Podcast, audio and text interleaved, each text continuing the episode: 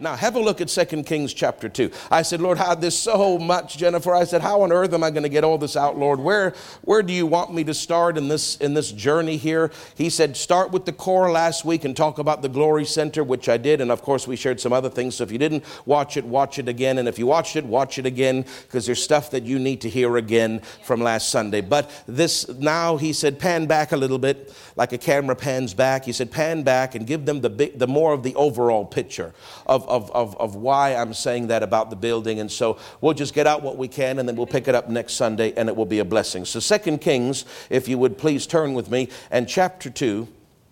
Praise God.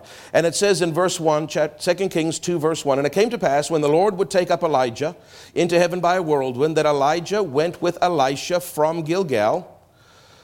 And Elijah said unto Elisha, Tarry here until I pray thee, for the Lord has sent me to Bethel. Are you with me? And Elisha said unto him, As the Lord liveth and as thy soul liveth, I will not leave thee. So they went down to Bethel. You notice that Bethel was their first stop in their journey. And the sons of the prophets that were at Bethel came forth to Elisha and said unto him, Knowest that thou, knowest thou the Lord will take away your master from your head today? So those prophets knew enough in the spirit realm to know that something was going to happen.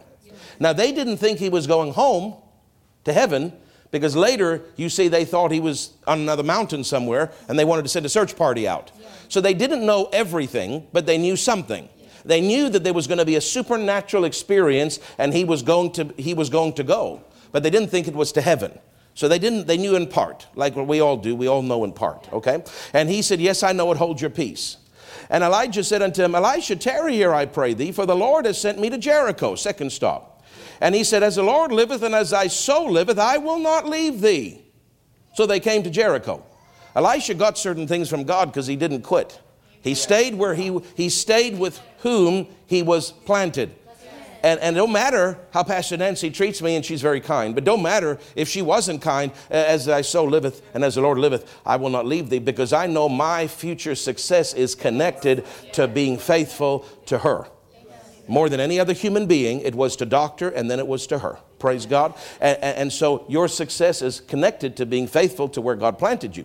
I, and so they came to Jericho, number two, verse five. And the sons of the prophets that were at Jericho came to Elisha and said unto him, Knowest thou that the Lord will take away thy master from thy head today? And he answered and said, Yes, I know it, hold your peace. And Elijah said unto Elisha, Tarry, I pray thee, for the Lord has sent me to Jordan. Third stop. And he said, As the Lord liveth and as thy soul liveth, I will not leave thee. And they two went on, and fifty of the sons of the prophets went and stood to view afar off, and they two stood by Jordan. And Elijah took his mantle and wrapped it together and smote the waters, and they were divided hither and thither. And so the two went over on dry ground. That's Elijah did that, the daddy. And it came to pass when they were gone over, that Elijah said unto Elisha, Ask what I shall do for thee before I'm taken from thee. And Elisha said, I pray thee, let a double portion of thy spirit be upon me. And he said, Thou askest a hard thing. Nevertheless, if you see me when I'm taken from you, it shall be unto thee. And not if and but if not, it shall not be so. And it came to pass that they still went on and talked. And behold, there appeared a chariot of fire and horses of fire, and parted them both asunder. And Elijah went up by a whirlwind into heaven, not by the chariot, but by a whirlwind, a tornado. And Elisha saw it, remember, he said, If you see me, and cried, My father, my father, the chariot of Israel and the horsemen thereof. And really, in the Hebrew, that means you are the mighty charioteer, the champion of Israel. That's really what he's saying. He's, he's, it's like a title of honor that he's saying over Elijah. And he saw him no more, and he took hold of his clothes and rent them in two pieces. And he took up also the mantle of Elijah that fell from him and went back and stood. Notice how notice what it says? He went back. He didn't continue on into current day Jordan. He went back. And he stood, where am I? He stood, and he stood by the bank of Jordan, verse 14, and he took the mantle of Elijah that fell from him and smote the waters and said, Where is the Lord God of Elijah? And when he had also smitten the waters, they parted hither and thither, and Elisha went over. And when the sons of the prophets, now watch now, when the sons of the prophets, which were to view at Jericho, saw him, they said, the spirit of Elijah does rest on Elisha. And they came to meet him and bowed themselves to the ground before him. And they said unto him, Behold, now there be with thy servants fifty strong men. Let them go, we pray thee, and seek thy master, lest peradventure the Spirit of the Lord has taken him up and cast him upon some mountain or into some valley.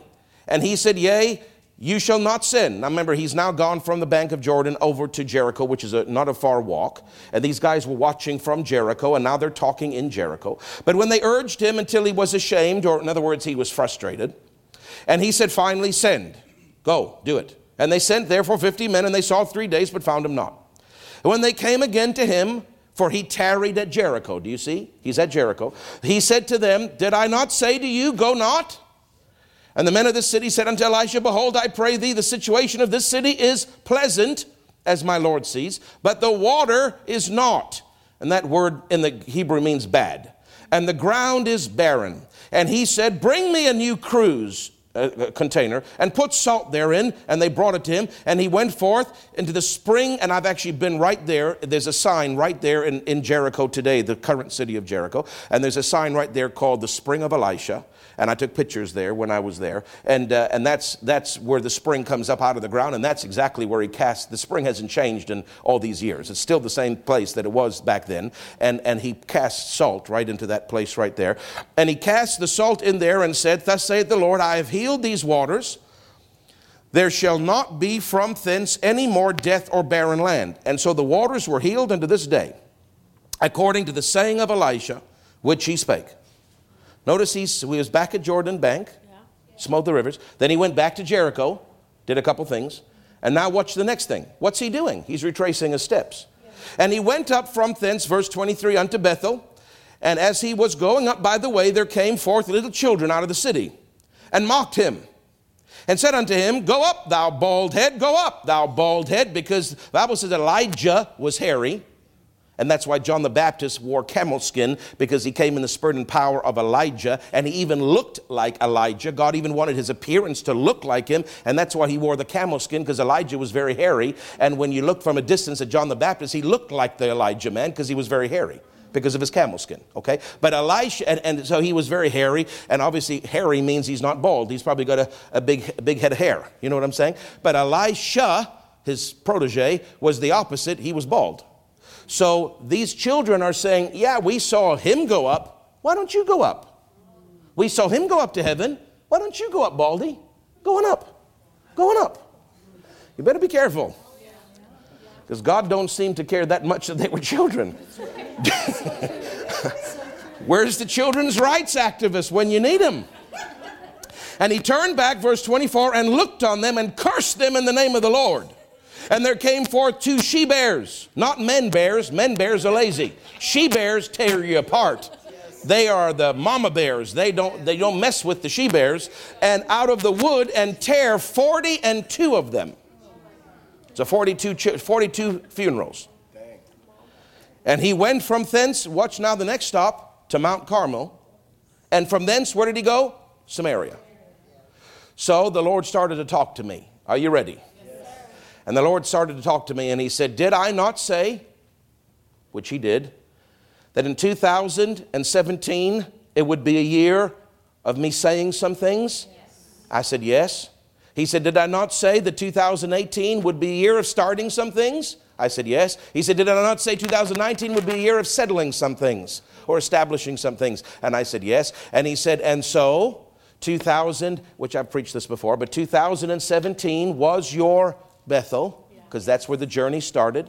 And Bethel means God speaks.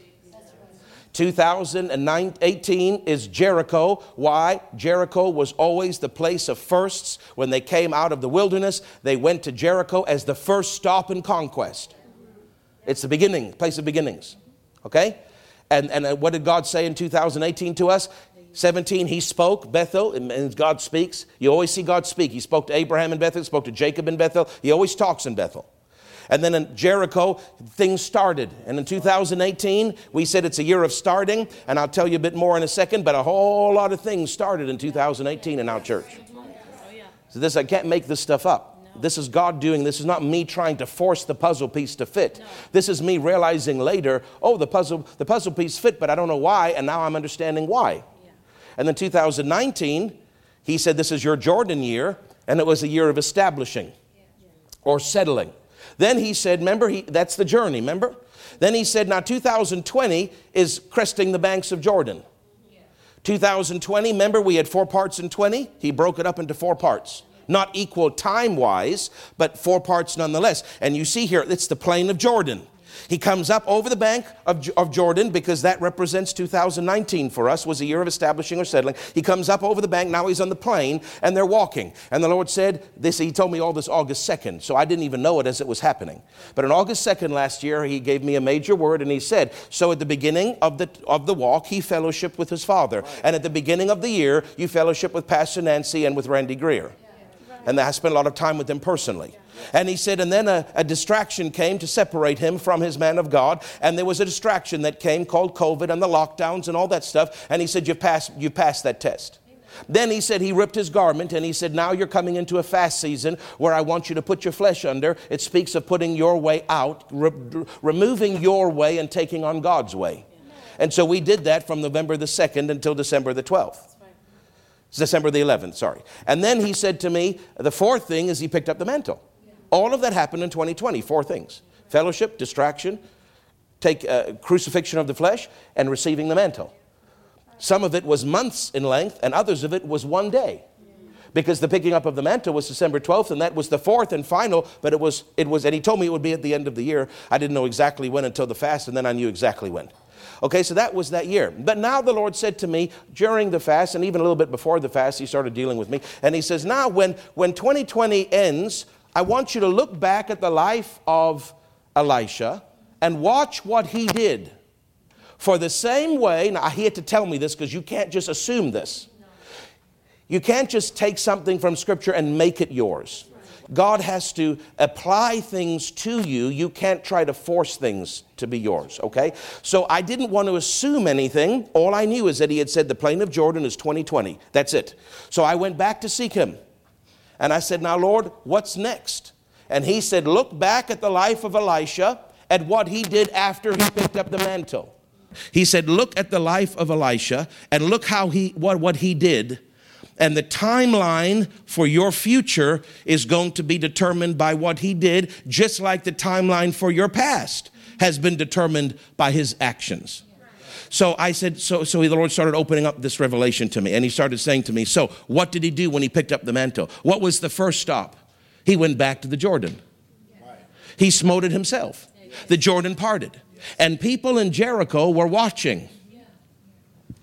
When they saw that happen, when he saw him, him pick it up and it start to work, working means it parted the thing. When, he's, when they saw that, they said, This guy's got it. The same anointing that was on him is on him. In other words, he's, a, he's our leader. We can follow him. Look at the assignment God's given him. Look at the anointing God's given him. And, and there, was a, there was an establishing in their hearts. And then where did he go? He went from Jordan and he went over to Jericho, tarried there while they're doing their nonsense search. And then he does a couple things in Jericho. And then what does he do? He goes over to Bethel. He's retracing the same steps he did before. And there's a couple things that happen in Bethel. And then what does he do? He goes to Carmel. Because remember, Elijah went to Carmel when the fire of God fell and he slew the prophets of Baal. He goes back to Carmel and then he retra- he's basically retracing the steps of his father because Elijah, after he finished Carmel, ran. Remember, he overtook the chariot when the Spirit of the Lord came on him and he, and he ran to Samaria. So where does Elisha go? He goes back from Bethel to Carmel and he goes then from Carmel to Samaria. And then the chapter ends. And the Lord said, Stop reading. He said, Those are the years that are coming. I'm telling you, it's precious to me. Now, this is so this is so ingrained in me because I've known it for you know since last August 2nd is when he showed me this on August the 2nd. So it's been now a number of months that I've been waiting, but I've been I've been restrained, Taylor, until this time. So it's been a while. This is not new to me, but it might be new to you. But I've been restrained because it was for this time. He wants it said at this time, exactly even in this service. He's very precise. And so he said to me, 2021, 2020 was getting the mantle in the plain. He said, 2021 is your Jordan year. 2022 is your, Beth, is your Jericho year. 2023 is your Bethel year. 2024 is your Carmel year. And then it stops there, but then he continued speaking to me and he said, 2025 is your mountaintop year. And he said, in 2026 and 20, 2026 and part of 2027 is your Samaria, running to Samaria years. And he said, The season of Hebron contains these years. He hasn't said anything about Jerusalem yet, but he told me, based on David's life, he was in Hebron for seven and a half years. You read it. And he said to me that starts January 1st, 2020, and it will go for seven and a half years. Now, I didn't make this up, and you don't have to believe me if you don't want to, but I know God and I know that he said that to me. And I'm not trying to get him to say something to me. He came on me in that cruise, that wretched cruise, in that wretched room. And, and, and, and all night he spoke to me with little Luke sleeping beside me. And then, and then of course, he came on me. That was when in, in 19, Lorraine. And then in 20, that was August the 8th, 2019, he, he started sharing these things with me. And then in August the 2nd, 2020, he, he unveiled a lot of what I'm sharing with you today. And of course, then during the fast, and then after the fast, there's a lot more. That's why it's going to take me a number of weeks to get this out, okay? But he said to me, those years that, that Elisha had, they represent the years to come. So 21 is Jordan, 22 is Jericho, 23 is Bethel, 24 is Carmel, 25, because he's retracing the steps of Elijah. Now, Elijah, it doesn't list it there, but Elijah went, he was in Carmel, which is a mount area, a mountain area, and then he went to the top of the mountain.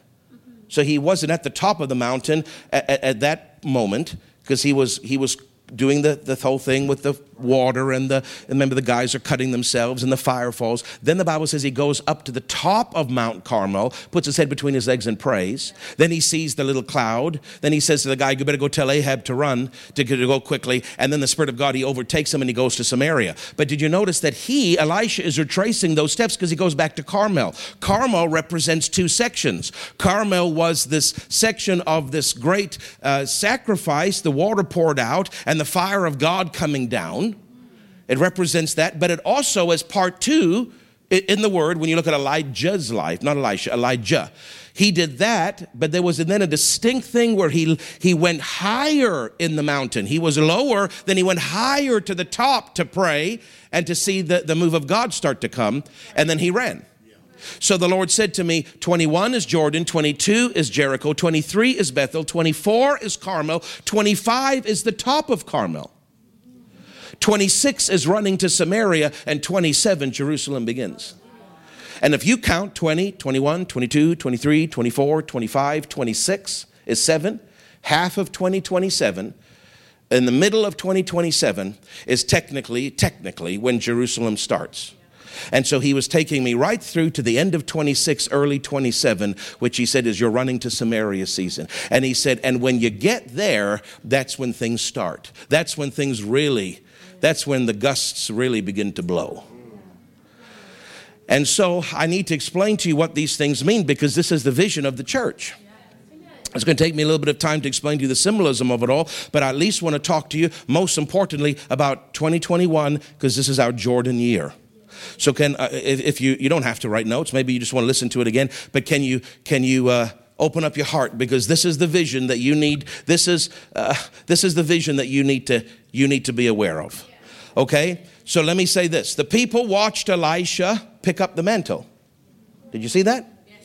They watched him. Yes. Then they watched him use it. Mm-hmm. You watched you watched the fast. Some of you participated. And you watched me come on December 13th to say, It has come. Yes. You watch that. You represent the people in Jericho that are watching. Did you notice that God did not do it privately? There was an audience. And I said to the Lord, Jesus, you said when you fast, don't tell anybody. Go into your closet, fast, pray, don't tell anybody. And wash your face and don't let anybody know that you're doing it. This is back in August. I said, Lord, why do you want me to tell people? Because you said when we fast, we should keep it private. I'm not trying to get credit or glory for this. So maybe I shouldn't tell. Do you remember I talked with you about that? I said, maybe I shouldn't tell anybody what we're doing. And the Lord spoke to me. He said, yes, on a normal fast, that applies. He said, but this is a special fast. And he said, this is a fast to receive the mantle, the assignment, the anointing for the rest of your ministry. And he said, there must be an audience for this fast. And he took me to that verse and he said, Did you see that they watched him? And the people need to know you're doing this. And they need to support you doing this. And they need to participate with you doing this. And this must be a public affair. uh, believe me, otherwise I wouldn't have said a word to you. I would have just done it. Because I was planning on doing it privately and still preaching, and you don't even know I was fasting. But he said, They watched him, and I need the people to watch you. I need them to see the sacrifice that you're making and participate in it. So, did you notice that in 2020, when it was the year of the plain of Jordan, when it's the year to, we did all those things. We passed the distraction test. We did the ripping of the garment, in the, and then we picked up the mantle. And you, it was not private; it was a public affair, and you all saw it.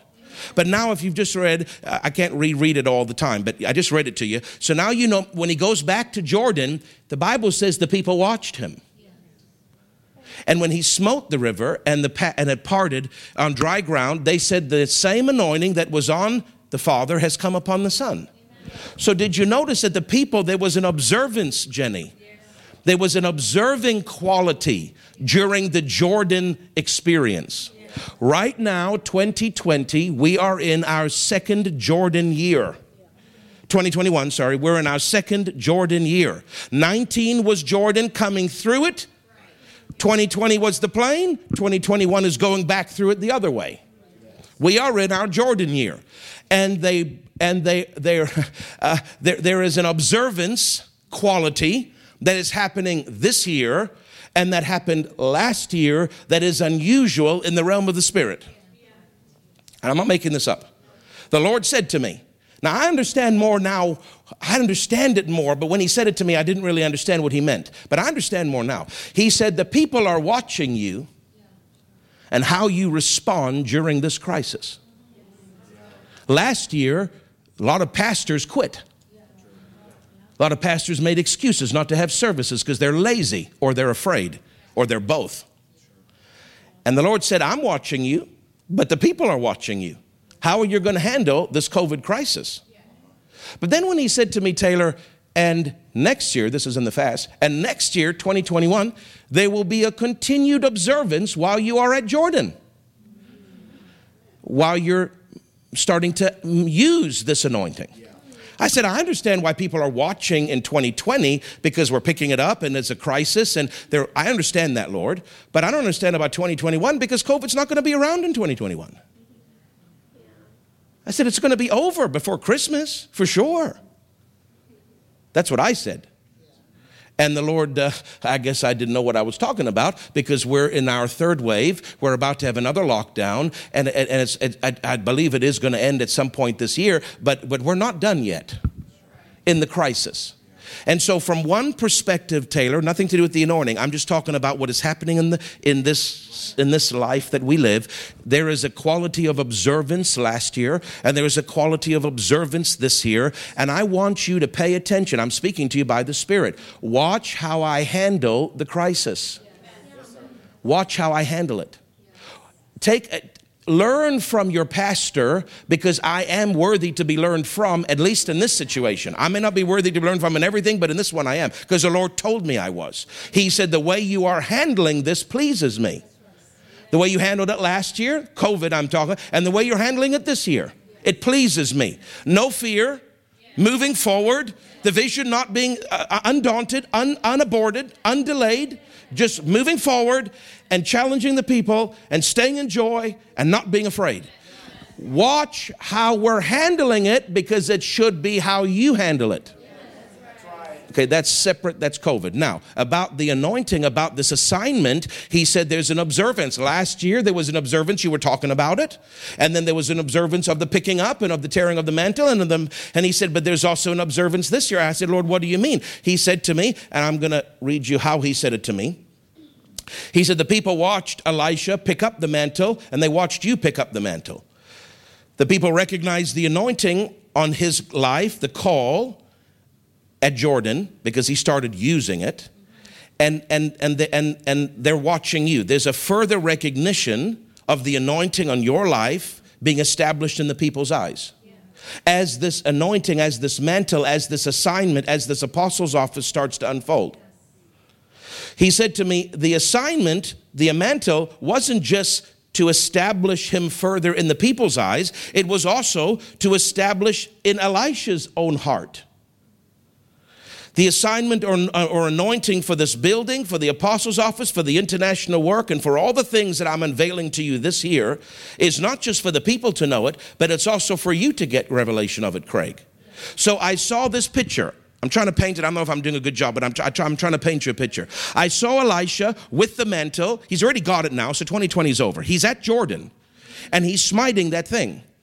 And as he smites it, the people are watching. There's an observance. And as he smites it, what he's saying is, I have received this assignment, and now this assignment must begin to manifest. For him, the manifestation was physical waters parting. For us, the manifest and at first i thought it was just going to be a lot more healings and miracles and, and that is true but that is, uh, that is not really what it's about because it's symbolic everything is symbolic here yes there are more healings and, and the anointing has been stronger in many ways since the mantle came for that but it's more than that jenny what god was saying to me was this mantle represents what is the mantle? What is the definition? The anointing on an assignment. That's what he told me. He said, This anointing is an assignment on your life to do certain things. And really, what did he do? He stepped into the fullness of the prophet's office, and he said, And you're starting to step into the fullness of the apostle office. And he said, Now, the apostle office was already there all the time, but did you notice that Randy Greer started talking about it publicly in the year of the mantle? Before that, he never mentioned it publicly. So he was, the God was giving a little bit of a foretaste in March 2020, a week before COVID started. He was giving a foretaste about that apostle's office because God knew it was coming to its fullness when the mantle came. Just like Elisha's fullness of the prophet's office came when he picked up the mantle. So he's got this, this assignment, this calling, this office operating in him. And what does he do? He starts to execute it. He starts to use it. Well, how does he do it? He smites the Jordan. So the Lord said in 2021, are you following the parallel? Jenny, look at me, sweetheart. He said in 2021, he said, as, as he started to use that, and it started to manifest in the eyes of the people, so the anointing and assignment on your life is going to start being revealed and it's going to start manifesting, not just for the people to see, but for you to know. So it's not just about physical healings and miracles, which, which at first I thought that's all it was, because I, I, I, don't know everything. Well, he, there was a miracle. The waters parted, so maybe people are going to get out of wheelchairs in 2021. And I'm not saying that that won't happen, but that is not really, I was taking it literally. But God is looking at it symbolically. What he was saying is the assignment on him started to manifest in the parting of the waters in Jordan. It started to manifest, and people watched. Now, this was establishing in their eyes that this is real, and it was establishing in Elisha's eyes this is real. This is actually working. Look at this, it's the same thing, it's working. And so he said in 2021, which is your Jordan year, this, this what's on this, this mantle, this assignment, this office, this call, mainly this apostolic thing that is growing, that, that the prophet talked about last, last year. He said, this is going to start to be revealed. It's more than just the literal signs and wonders and healings. This, this, this mantle represents this assignment. It represents this office, this higher office, this calling, the what I've got for your future. And in 2021, your Jordan year, I'm going to start to unveil it. I'm going to start to manifest it. I'm going to start to reveal what the assignment is. The mantle is the assignment. It started to manifest when he struck the waters. The assignment on me is going to start being revealed in our Jordan year of 2021. Amen. Do you see the parallel? He and I said, "But Lord, we're only starting this in April. We're already behind." But that's not my fault because he said you can't do it until you see the people. And so I had to wait. And then there's Easter, and then I didn't want to be. So April 11th was an assigned time. So don't get don't get stumbling over the fact that why do we start in January? Because God assigned it to start April 11th. And this this year, the the purpose of this year. So all of the anything I preach else other than this is bonus. Because the, the God's mind for 2021 is we are at the Jordan again. That is what this year is about. God's mind for this year is that the assignment, the office, the higher office of the apostle, the, the, the, the, mantle, the anointing for that assignment that came in the fast which he picked up in the plain of Jordan, is going to start working. It's going to start being revealed. It's going to start being explained this year, and that is symbolic of him striking the water. And while it's being revealed or manifested, the people are going to observe, and it's going to establish something in their hearts. And while you, Craig, are seeing it, and I'm speaking to you, and you're preaching it, and it's being revealed, it's going to establish something in your heart. So, what did he call this? He called it the same name, Wayne, as he called 2019. He said 2019 was a year of establishing, settling, or establishing. He said, in 2021, which is also a Jordan year, will also be a year of establishing. He titled it the same thing. And then I'll go back in a second, but then he also said Jericho will also be a year of firsts. Same thing as the other one. And he said, in Bethel will be a year of speaking. Same thing as the other. But he started to tell me exactly what Jericho represents and what he's going to start talking about in 2023.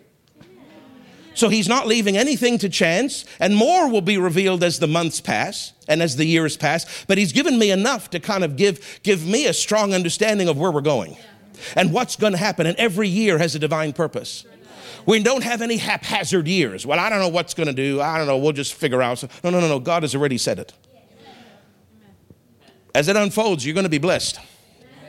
So whether you're watching, whether you're here, I want you to keep watching because uh, I have to keep going. I can't stop because of the lockdown. Okay, so are you, are you, are you catching what I'm saying here? This assignment, this anointing, this mantle is starting to unveil. It's starting to be revealed. It's starting to execute. It's starting to manifest at the Jordan in 2021. How? God is starting to talk. He's starting to say, This is what it means, son. It's not just signs and wonders, although it includes that. But this assignment on your life and on promise of life, this, this mantle, this anointing to accomplish this assignment, I got to open it up to you. And I got to open it up to the people. And the people have to watch you and they have to listen. And not only will they watch on a, on a separate, separate, lesser scale, watch how I handled it last year and watch how we handle COVID this year, a crisis, because if you'll do the same, you'll have victory. But that's just a side, side footnote. That's not the main thing. The main thing is watch what I say, the Holy Ghost saying through me about the purpose of the anointing and the mantle and the assignment and the office and the calling for the dears to come. Listen carefully in 2021 because this is the year for it to start to manifest. This is the year for it to start. And if you will watch from Jericho, you are technically in Jordan with me, but if you watch, if you can see the symbolic picture, it's going to something's going to be settled. It's going to be like a rock in your heart. And as I talk about it, it's going to be a rock in my heart.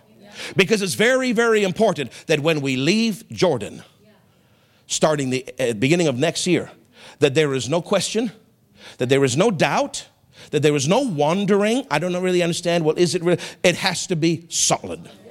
It has to be solid in my heart and it has to be solid in your heart. And because it's complex and it's lengthy and there's a lot of moving parts like a watch, it, all the little wheels are connected with the other wheel. And as one turns, the other turns, the other turns, the other turns, there's a lot of moving parts to this because we're talking about a seven year season. And so it's going to take a little bit of time to explain it, but I'm going to explain it as clearly as I can with the help of the anointing. But by the end of this year, you have to get it. Because this is our, he's giving us a whole year in case we're slow, in case you're a little bit daft. He's giving a, and dense, he's giving us a whole year to get it. He said, Craig, this is too important. You can't rush this. You got to take your time. The people have to catch this. So that by the end of this year, you look at me in rank and you say, I know exactly where we're going. I know exactly what 22 holds 23, 24, 25, 26, and 27.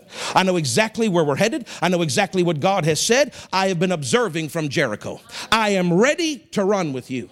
I've said I'm a runner in Hebron, but I didn't even know what Hebron was. But now I know. Now it's established in my heart and it's established in your heart, and together, Pastor, we're going to do it. That is what I'm looking for by the end of the year after you've heard the whole thing. And it's not going to take the whole year, obviously. But by the end of the year, once this has been opened up, by God's power and by the preaching. I, am looking for people's agreement to say it's going to come to pass. Amen. Hallelujah. And I'm so excited. Finally, God is giving us permission to talk about it because some of this I knew August the 2nd, others of it I knew on the fast, others that I knew after the fast. Some of it He's only been revealing to me in the last three weeks, but it's too complicated for me to try to say. By the way, this was three weeks ago, but this was August 2nd, and this was during the fast. I can't do that because it's all in one big notebook. And it too com- so I'm just going to spit it all out. It doesn't really matter when it came. The point is, it came. It came between August the 2nd, 2020, and between basically the end of March 2021. All of this came. And, and, I'm not going to waste your time with exactly when everything was dropped because it doesn't matter. The point is, it came. So I want you to understand this is a year of observance. Pay attention to what is happening. Pay attention to how I deal with crisis because I, I have a spirit of faith about it and so should you. Pay attention to how I submit to the government because it's right before God, and so should you. Amen. Pay attention to how I talk about money, how I talk about this. Pay attention in a crisis because it, if you follow my lead, Bible says, look to those that are over you and look to the end of their conversation. So God wants you to look and observe people's lives and see if it works or not. And if it works, then imitate it. Paul said, I follow Christ, follow me as I follow Christ. So as I'm following in the footsteps of the Lord, you look to me and follow me. So this is biblical, Old and New Testament. This year, Taylor, is a year to get this vision, this assignment, this call, this anointing, this office, this mantle, and what it represents, and where we're going, and what we're doing, and what it's for. It has to open up. Do you understand? From one perspective, just like the power of God took the physical water and parted it, God is going to come in this year by his power, and the water of revelation is going to be opened to you so you can see wow, this is what God is saying. I thought it just meant physical miracles, but it's symbolic. It's talking about an opening of the waters and an opening of revelation knowledge so that you can observe and see and know. Because you're going to have to run. And I'm going to have to run. And we're going to run and we're going to do this together. Hallelujah. Are you excited? I don't know. I haven't said much. I haven't even hardly got anything out, but but but I, I'm excited. Praise God. Hallelujah. Now, let me say this because some of you, I just want to make clarity. 2019 was a year of Jordan, remember? We went through it this way. Now we're going through it that way. It was also a year of establishing, did we not say? It was a year of establishing. And what am I saying now? It's a year of establishing. But let's clarify because the 2019 establishing is very different to the 2021 establishing. They're both called establishing, but they're both very different. Okay? 2019, we went going through the Jordan the first time, it was establishing an old season was over and a new season was beginning. It was a demarcation line. And you remember, I just I won't give you all of it because it would take too long, but you remember I gave you multiple examples, but I'll just quote you three. Jesus passed through the Jordan after, remember, he went under the Jordan, he was baptized by John, God came, and he went over into the wilderness and started to fast. What did it represent? The end of one season the beginning of a new season. All his childhood years, all his apprenticeship carpenter years was over, and the ministry was beginning. He went into the fast, he come out and starts to preach. You see how it starts, it ends and starts a season. Now this represents the 19 year not the 21 year, the 19 year. Now, what did what do we see about Israel? They've been 40 years in the wilderness and they come through the Jordan and there was an end of one season and a beginning of a new season and they go to Gilgal, they're circumcised, they go to the plain of Jordan, Jesus shows up with the sword. He says, "Take Jericho," and they start their Canaanite conquest. End of one, beginning of the next. All right, Genesis. What did Jacob do? He's got all those years, 17, 18 years of Laban. He's been working somebody the guy's been cheating him for all those years, and he's coming now into his own. He's no longer working for a man, he's got his own. He's got his own wives, his own children. He's coming into his own land of promise, his own Canaanite years. He's coming in, and what does he do? He crosses the Jordan. And it was that night by the Jordan Jesus came and wrestled with him. And Esau said, I love you, brother. And he moved on into his new life. See, Jordan represents the end of one and the beginning of another. Do you understand that? What happened in 19? God told me there's going to be a 15 year from the time Dr. Dufresne anointed you and prophesied over you in Peru in 2004. Count 15 years, son like David, from the time the prophet Samuel anointed him when he was 15 years old. It was 15 years until he sat down on the throne of Hebron. Remember this? I don't know if you remember this, but this is what I've said many times. I didn't make that up. God said that to me. And he said, just like the prophet anointed him privately amongst his brethren, but there was no public people there. So I anointed you through Dr. Dufresne privately in Peru because nobody knew you. And he said, and then the clock started for you like it started for David. And there was seasons, six years. We had to, we had to get in the plan of God, not go to Peru, reposition, work for Pastor Coulter, get in line, get, get all the ducks in a row. Six years. That was 2004, 2010. Then in 2010, Dr. Dufresne came, and there was more of a public demonstration, and the roof disappeared. And he saw the mantle come on June 28th, and he prophesied in front of everybody and uh, on a live stream, and other people heard it.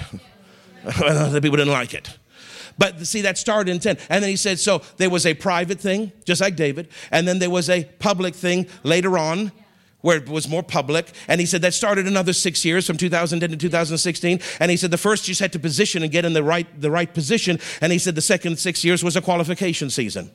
That's why I was watching. Would you talk about it? Would you pray about it? Would you fast about it? Would you seek me about it? And I sure did. Sometimes to the point of the annoyance of congregation members. One person said, Would you stop talking about that mantle already? And I said, No, I can't. I don't know why, but there's something on me. I feel like if I, I have holy fear of God, I don't know what it is, but, and I didn't know what what I knew now. I said, if I don't keep talking about it, I don't know God's going to be displeased. That was the inner witness. God was watching if I showed it with reverence to it, if I had reverence for it in that six year period. And then he said, that's 12 years. And then he said, now, remember in 16, that was 25 years of ministry. That's when you kissed my ring, which has never happened since. And I thought, wow, this, I knew in the spirit something big was happening, but I didn't know. I thought it was 25 years. It had nothing to do with the 25 years. Because God said in 2017 it's a new beginning. Why? 2017 was your Bethel year. In other words, your positioning season was over, your, your, your, your qualifying season was over. And now you're in the last stretch 17, 18, 19 before you get that mantle. What doctors saw, we were marked for it, but we didn't have it yet. Do you understand? Yeah. Just like Elisha was marked when Elijah threw the coat on him, but he didn't get it until the plain of Jordan. And so 17 was a very important year. It was the year he said something. Bethel. And then he started certain things, Jericho. And then he established things, 19. What is that? That was 14 years. Really, if you count, if you if you count for 2004, it was really 15 years. 2019, if you include 2004, was 15 years. And the Lord said to me, "I'm telling you, you can't make this up." He said to this is how important it is to Jesus. He wants us to be in the know. He said, as David was in a season, a preliminary season, before he entered Hebron. When he entered Hebron, he was 15 years in that season. When he entered Hebron, he sat down upon a throne, and that anointing, whose true anointing to lead the country, came on him. He said, So for 15 years you have been faithful. You have been in all these different seasons.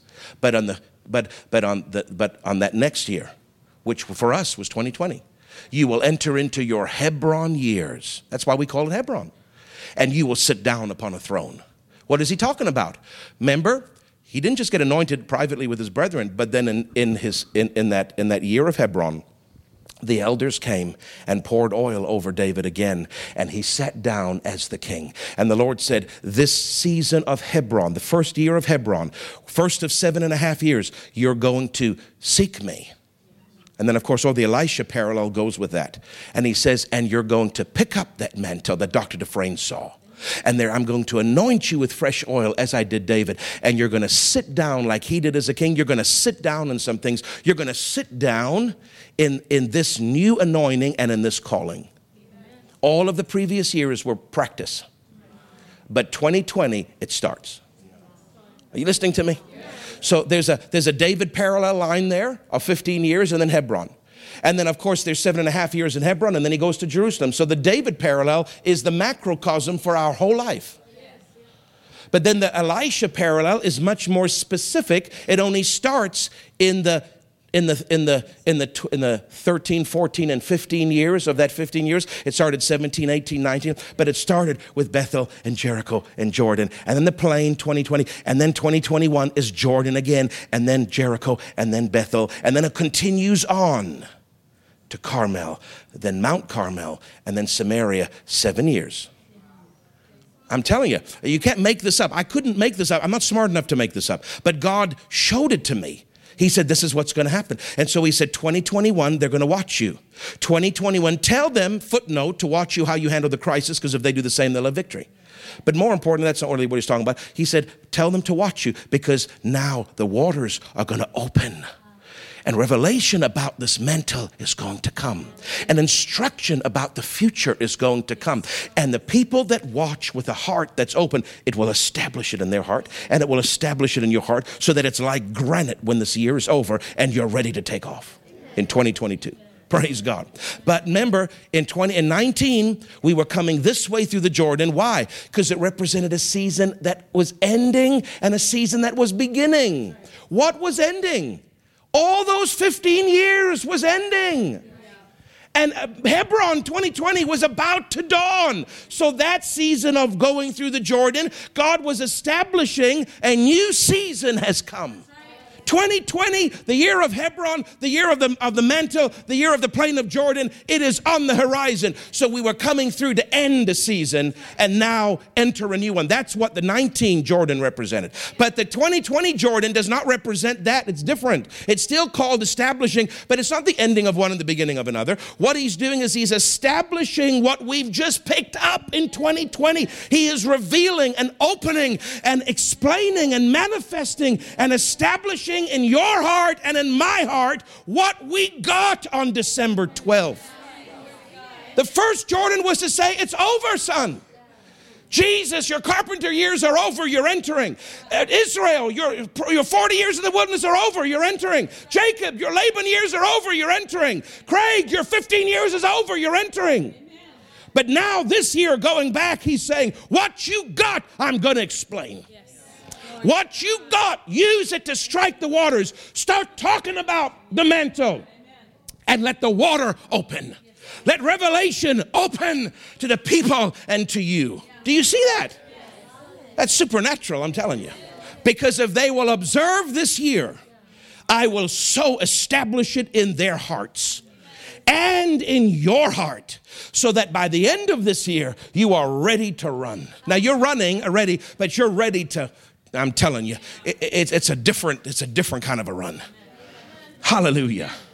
Praise God. Did I did I explain that clearly enough to you? I hope I did. Praise God. So, what are we going to do in this year? Oh, and he said this, and I'm quoting now, and he said this very clearly. This is not the inner witness. The inner witness is my spirit speaking. Sorry, let me rephrase that. The inner witness is a knowing. The inner voice, the still small voice, is my spirit as influenced by the Holy Spirit speaking, and it's very quiet. Your spirit's never loud, it's always soft. But when a voice comes to you on the inside and it's strong, that's called the authoritative voice of the Holy Ghost, and that is God Himself speaking to you. You need to understand the difference.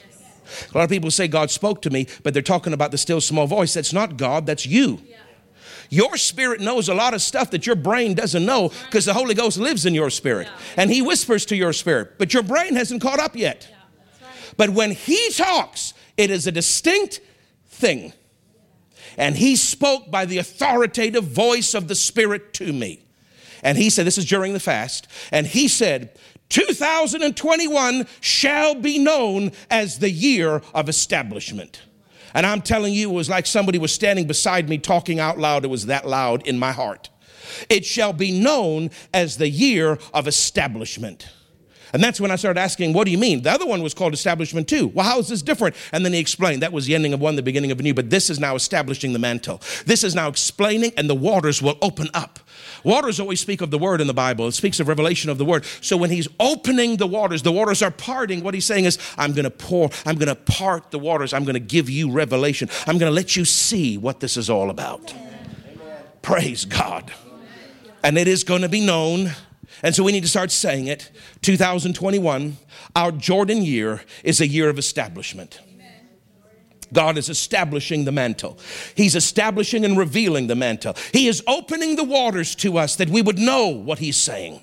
So that by the time this year is over, every one of you know exactly what 2021 was about. You know exactly what 2022 is going to be about. You know exactly what God's going to do in 2023. As much as He's revealed, there'll be more later.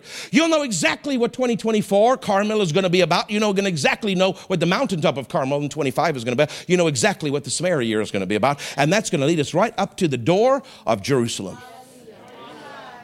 And Dr. Dufresne said that this last great revival, which God said to me, the last great revival represents Jerusalem. He said that will start in 2027. Now, he said that, I didn't even know he said that. God said to me it will start in 2027. And then he showed me that in what Dr. Dufresne's writings were to confirm it to me because I didn't even know Doctor had said that. And in 20, look, from 2020 to 2027, seven and a half years takes you to June 30th, 2027. July 1st is the, is the middle marker of 2027. And I'm telling you, in the spirit, we may not notice anything in the natural, but in the spirit, Jerusalem starts July 1st. Canada Day. Canada Day 2027, Jerusalem begins in the realm of the spirit. I'm not saying that we'll see any great manifestation. Maybe we will. I don't know. But I'm just telling you, we've got from now until July 1st, 2027 to fulfill the assignment of Hebron. Yes, and we better fulfill it. Yes, you understand? We better fulfill it? I could say some stuff, but I won't. I, I no, I, I, no, you wouldn't. You'd choke on it. Uh, you'd, I'm telling you, you will. Is you don't give steak to a little baby because they'll choke. But as this year grows, and as your digestion improves, I will say some things that are very um, bold, uh, and not anyway. Leave it at that. But we're gonna we're gonna talk about some stuff, Taylor. We're gonna talk about what the mantle is what the assignment is, what the call is. It, we're going to talk about the building. He wanted me, I wanted to preach this last week. Chantel, because this is the macrocosm, and the way my mind, I'm not a lawyer, but I think I could have been one, but the way my mind works is work outward into a central core. But God don't like that for this time. He said, no, you start with the central core and then move back and start working outward because 11th of April was something special to God, and I don't even fully know why, but He said it is an assigned time to talk about the Glory Center. And everything I'm going to share with you in many ways is going to come down to this core of what this Glory Center is going to do because the Glory Center is for Jerusalem. The Glory Center is for the last day great revival. The Glory Center is when the glory is coming. And we are in a season to prepare for Jerusalem, like David was in Hebron to prepare for the temple. Now, he didn't build the temple, his son did. But you remember, he prepared for the ark to come in and for the presence of God to fill Jerusalem. And so the ark of the glory of God's going to come in in our Jerusalem years, and it's going to be the last day great revival, and it's going to be the glory of God, and it's going to be all the revivals put together, like Branham and Wigglesworth and Sumrall and Dr. Dufresne prophesied. All the revivals will come together in the last great outpouring of God in the earth, and it is going to be called the last great revival. When Jesus appeared to Dad Hagin, he said, And it shall be called the last day great revival. Jesus himself told Dad Hagin it will be called that. And the working of miracles will take center stage. For it is, I'm quoting Jesus, for it is time for the working of miracles. Oh, they've laughed at us long enough. They've mocked us for years.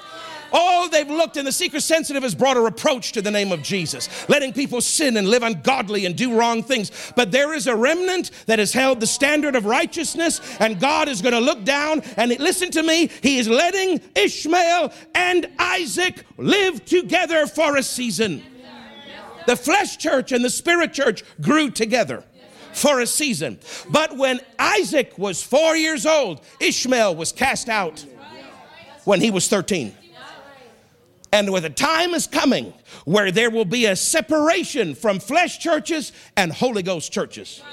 And they will, they will be on the outs with God. He will not use them. Not the same way. He'll try as much as he can because he loves them. But they will have positioned themselves away from his glory because of their carnality and sin. But the righteous ones, I'm telling you, there will be a line drawn And I'm telling you, this last day great revival, there's going to be a separation between the flesh church. What God told Dad to frame was called the flesh and the spirit church. God told Greer it was called the informational church and the revelational church. There is going to be a line, and you're going to see this line get stronger. This divide is going to grow in the Hebron season. It's going to grow. It's going to grow. And by the time Jerusalem dawns, the 2027 dawns, and this last day great revival begins. I'm not saying we'll see all of it in 2027, but in the spirit it starts. When that starts happening, there is going to be a separation because the glory of God is going to come into churches that have sought Him. And these carnal ones, they're, they're just going to have all their natural things, and it's going to pale in comparison to the power of God that we're going to have. And I'm not just saying it because I'm trying to compete with people or I'm annoyed with people. I'm just telling you that is what the prophets have said. That is what friend far greater than me have said. That is what Branham said. That is what Wigglesworth said. That is what Sumrall said. That is what Hagin said. That is what Dufresne said. That is what Copeland is saying. That is what Pastor Nancy is saying. All of them. That is what Jerry is saying. I see. I see on the horizon. I see glory clouds forming on the horizon. What do you think they're saying? They are seeing into the future. They are seeing what will start in 2027 and will grow until the rapture. I don't know when Jesus is coming, but I'll tell you my opinion, which you probably don't want to know, but I'll tell you my opinion. He said to Dr. Sumrall, It will be as in the days of Noah, which the Bible says, and it will be like Noah. And he preached a hundred years before judgment fell. And, and Dr. Sumrall said to him, and I trust Dr. Sumrall, he said, Lord, are you telling me there'll be a hundred years of preaching before you return? And he said, as it was in the days of Noah, he repeated it, which means yes. yes. He said, Lord, when does the hundred years start? And God didn't answer him. Because if you know when it starts, then you know when the rapture's coming. Because you just add a hundred, it's not that hard. now, I could be wrong, because nobody knows. Jesus doesn't even know when he's coming back. Only the Father knows. But the Bible says that only the Father knows. Jesus don't even know when he's coming back. Only the Father. He'll look at him and say, one day, go. It's time for the trumpet, son. I'm off my notes, but I have to finish it and then we'll close. And I'll pick it up next week. But let me, I didn't even get to 2022. It's your fault. But maybe we just talked about 2021 today. But, I, but in my opinion, because in, in uh, September 1950, September 2nd, he gets pulled up, come up hither and his spirit leaves his body and he goes to heaven, Dad Hagin, and he stands in the throne room of God. God is standing about four, sitting 14 feet to the right of Jesus behind him, and Jesus says, Do not look at the Father. Oh my God, Jenny. He said, Look at me. And he starts talking to him, and he said, You are the forerunner, the last great of revival forerunner of my coming. You're the forerunner of my second coming. And he said, I told your mother to name you John after John the Baptist because he was the forerunner of my first coming, but she didn't hear me. She didn't listen, and she didn't call you. But it doesn't matter your name. What matters is that you minister in the power of the Spirit. He said, Go back. Tell my people faith, because that's the message that's going to bring back Jesus. Because he says, When I come to the earth, will I find faith? So he's looking for the message of faith. Why do you think people oppose Dad Hagin so much? Because the devil is against that message, because that's the message Jesus is looking for when he returns. Dad Hagin was the forerunner of the, la- of the last second of the, of the return of the Lord. He is the forerunner for it. Now, my humble opinion, and I could be wrong, but my humble opinion is that from the time Dad Hagin started to preach, is when God started the clock of the hundred years of Noah. Because the for, Noah was the forerunner in his generation, and God gave a hundred years of preaching. And I believe that he is, because Jesus told him, You are the forerunner of my second coming, of my return to the earth. I believe the time he started preaching, the clock started. So I've been searching for a long time. I've asked people, I've asked different people, when did Dad Hagin? I don't know. I've asked people that knew Dad Hagin personally, like very well. When did he start preaching? I don't know. So I started listening. He doesn't talk about it. He doesn't talk about it. He doesn't talk about it. I don't ever hear him talk about it. But I'm on the fast and I heard the Holy Ghost say, Turn on YouTube. YouTube? I get to watch a movie? I turn on you. He said, Put in Kenneth E. Hagin. I put it in. And I'm telling you, he said, Watch that.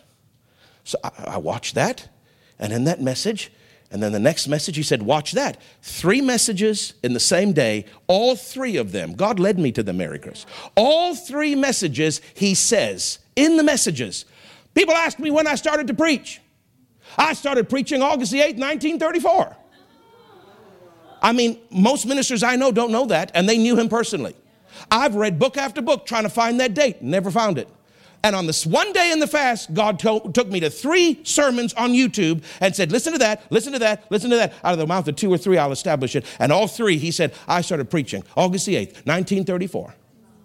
Now, I, am not prophesying, I don't know, I could be wrong, but I truly believe that August 8th, 1934, the 100 year clock started. And I could be wrong, and I don't care if I am or not. Don't really matter. Jesus is coming anyway.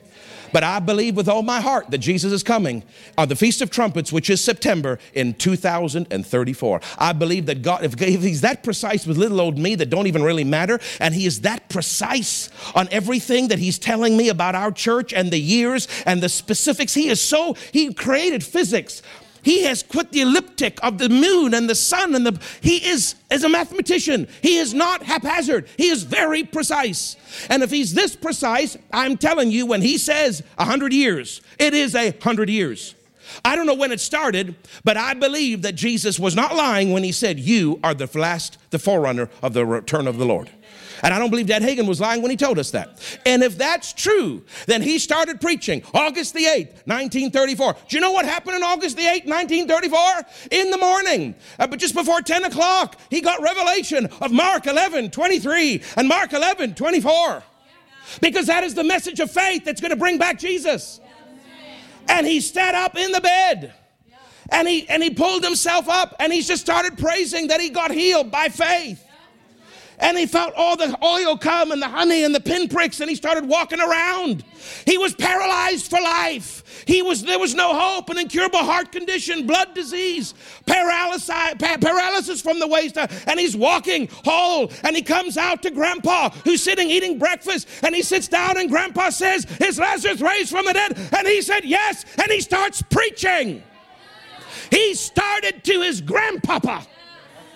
And God didn't care there was no pulpit. God counted it from the day that he started preaching because he said, I started the ministry August 8th, 1934. Why? Because he preached to grandpa. there was no offering. He didn't have three points, four hymns, and five haws. There was no sermon notes. All he did is say, Grandpa, I'm raised up. And God said, You are proclaiming. You are proclaiming. And proclamation is preaching. And he started, and I have heard him three times out of his own mouth say that. I started August the 8th, 1934. And I said, Lord, are you trying to tell me something? God didn't say nothing because he's very careful not to say too much to me because he knows I'm a blabbermouth. I'm going to tell everybody. But he didn't answer me. You shut up now, Taylor. He, now, he didn't answer me, but I said, God, are you trying to tell me something? I've been asking you for years when he started. I've asked 12 ministers, none of them know. You're telling me he started August 8, 1935? Are you telling me that that is the 100 year? I know he's the forerunner. I know you said to some "It's going to be like in the days of Noah. Lord, are you telling me you're coming in 2034? He may be, he may not be. It don't matter. But I can guarantee you one thing: we will know the year that he's coming. We may not know now what the year is, but we will know the year it happens because he says, he says, it will not overtake you as a thief in the night. You're gonna know. He said you're not gonna know the day or the hour because the Feast of Trumpets is three days. So you're not going to know if it's Friday, Saturday, or Sunday. But you're going to be here in church without your masks. And you're going to be here with no social distancing. And you're going to be here Friday and Saturday and Sunday because at any moment in that 72 hours, we're going to hear a trumpet and a shout and we're going. I'm telling you, the church is not going to be surprised. So don't say stupid things like Jesus will come tomorrow. He can't. He has to come on the Feast of Trumpets. The trumpet trumpets is not tomorrow. Now, this September, you could say, Jesus, are you coming? Because at least you know but you'll know in your spirit if it's this is the year. I'll know in my spirit, Dr. DeFr- Dr. Uh, and, and Dr. Savelle and Reverend Greer, we're going to know, they're going to know in their spirits, this is it, guys. I'm telling you, nobody's going to be surprised. They're going to be preaching all year. This is it, guys. It's uh, this is it. It's happening this year. Hey, you better get ready. You better start telling those heathens to get saved. He's coming. We got till September. You better move. Now, if that's 30, 30, 20, 34, we'll know it that year. So he's not telling us now, but I'm telling you, I would not be plumb surprised if it is, because that is the 100 year anniversary of the forerunner. And if you've noticed, from 2027 to 2034 is seven years, which is the number of perfection. And if God gave seven and a half years in Hebron, there's a very good chance that He'll give seven years or more in Jerusalem because it's the number of completion and the number of perfection. And all that has to happen in this last day revival is going to happen in that season, what I call Jerusalem. It could happen 35. It could happen other years. I've asked Joe Morris, the great theologian of end time prophecy, and he don't think it's anything to do with Dad Hagin. Not that he's against that. He agrees, but he just doesn't base his stuff like I do on that. But he bases it on all his blood moon this and blood moon that and all this thing and all the other signs, and he's convinced it will happen either 33 or 34. And I keep telling him, it's not happening 33. You're wrong. Because all your stupid signs don't matter. What matters is the forerunner. Oh, well, Brother Craig, well, do you believe he's the forerunner? Well, yes, but there's no buts. That means it's 34. But there's also some stuff happening in 35 in the heavens, so it could go as long as that. Who knows? I don't know. But all I know is that we're going to know. And we have not gotten too much time. We don't. Now, if I'm wrong and he comes in 2067, fine. I'll be old. I'll be wrinkly. So will you. I'll have grandchildren, naughty ones that take after their daddies. I'll have great grandchildren. I'll have my Ferrari. I'll have my plane. I'll be cruising to Oasis in style. And I'll be saying, Jesus, what a sweet life. Take as long as you want. I got some more time to cast out devils and get people healed and harass Taylor and abuse Reverend Greg. I got lots of time. Lord Jesus, take as long as you want. So it don't matter to me if it's 30, 34 or not. The longer he waits, the happier I am because it means more people get to know Jesus. It means I fulfill my calling and I have more time to fulfill my calling. So I am not pushing for him to come, but at the same time, our hearts, because we hate this place so much, we hate the devil and we want to see Jesus, we do say, Come quickly, Lord Jesus. Now, he could come this year, but he won't be coming tomorrow. He'd have to come in September. Praise God. And I'm so happy. My birthday is October the 6th. So while I'm at the marriage supper, everybody's going to say, Happy birthday, Pastor Craig.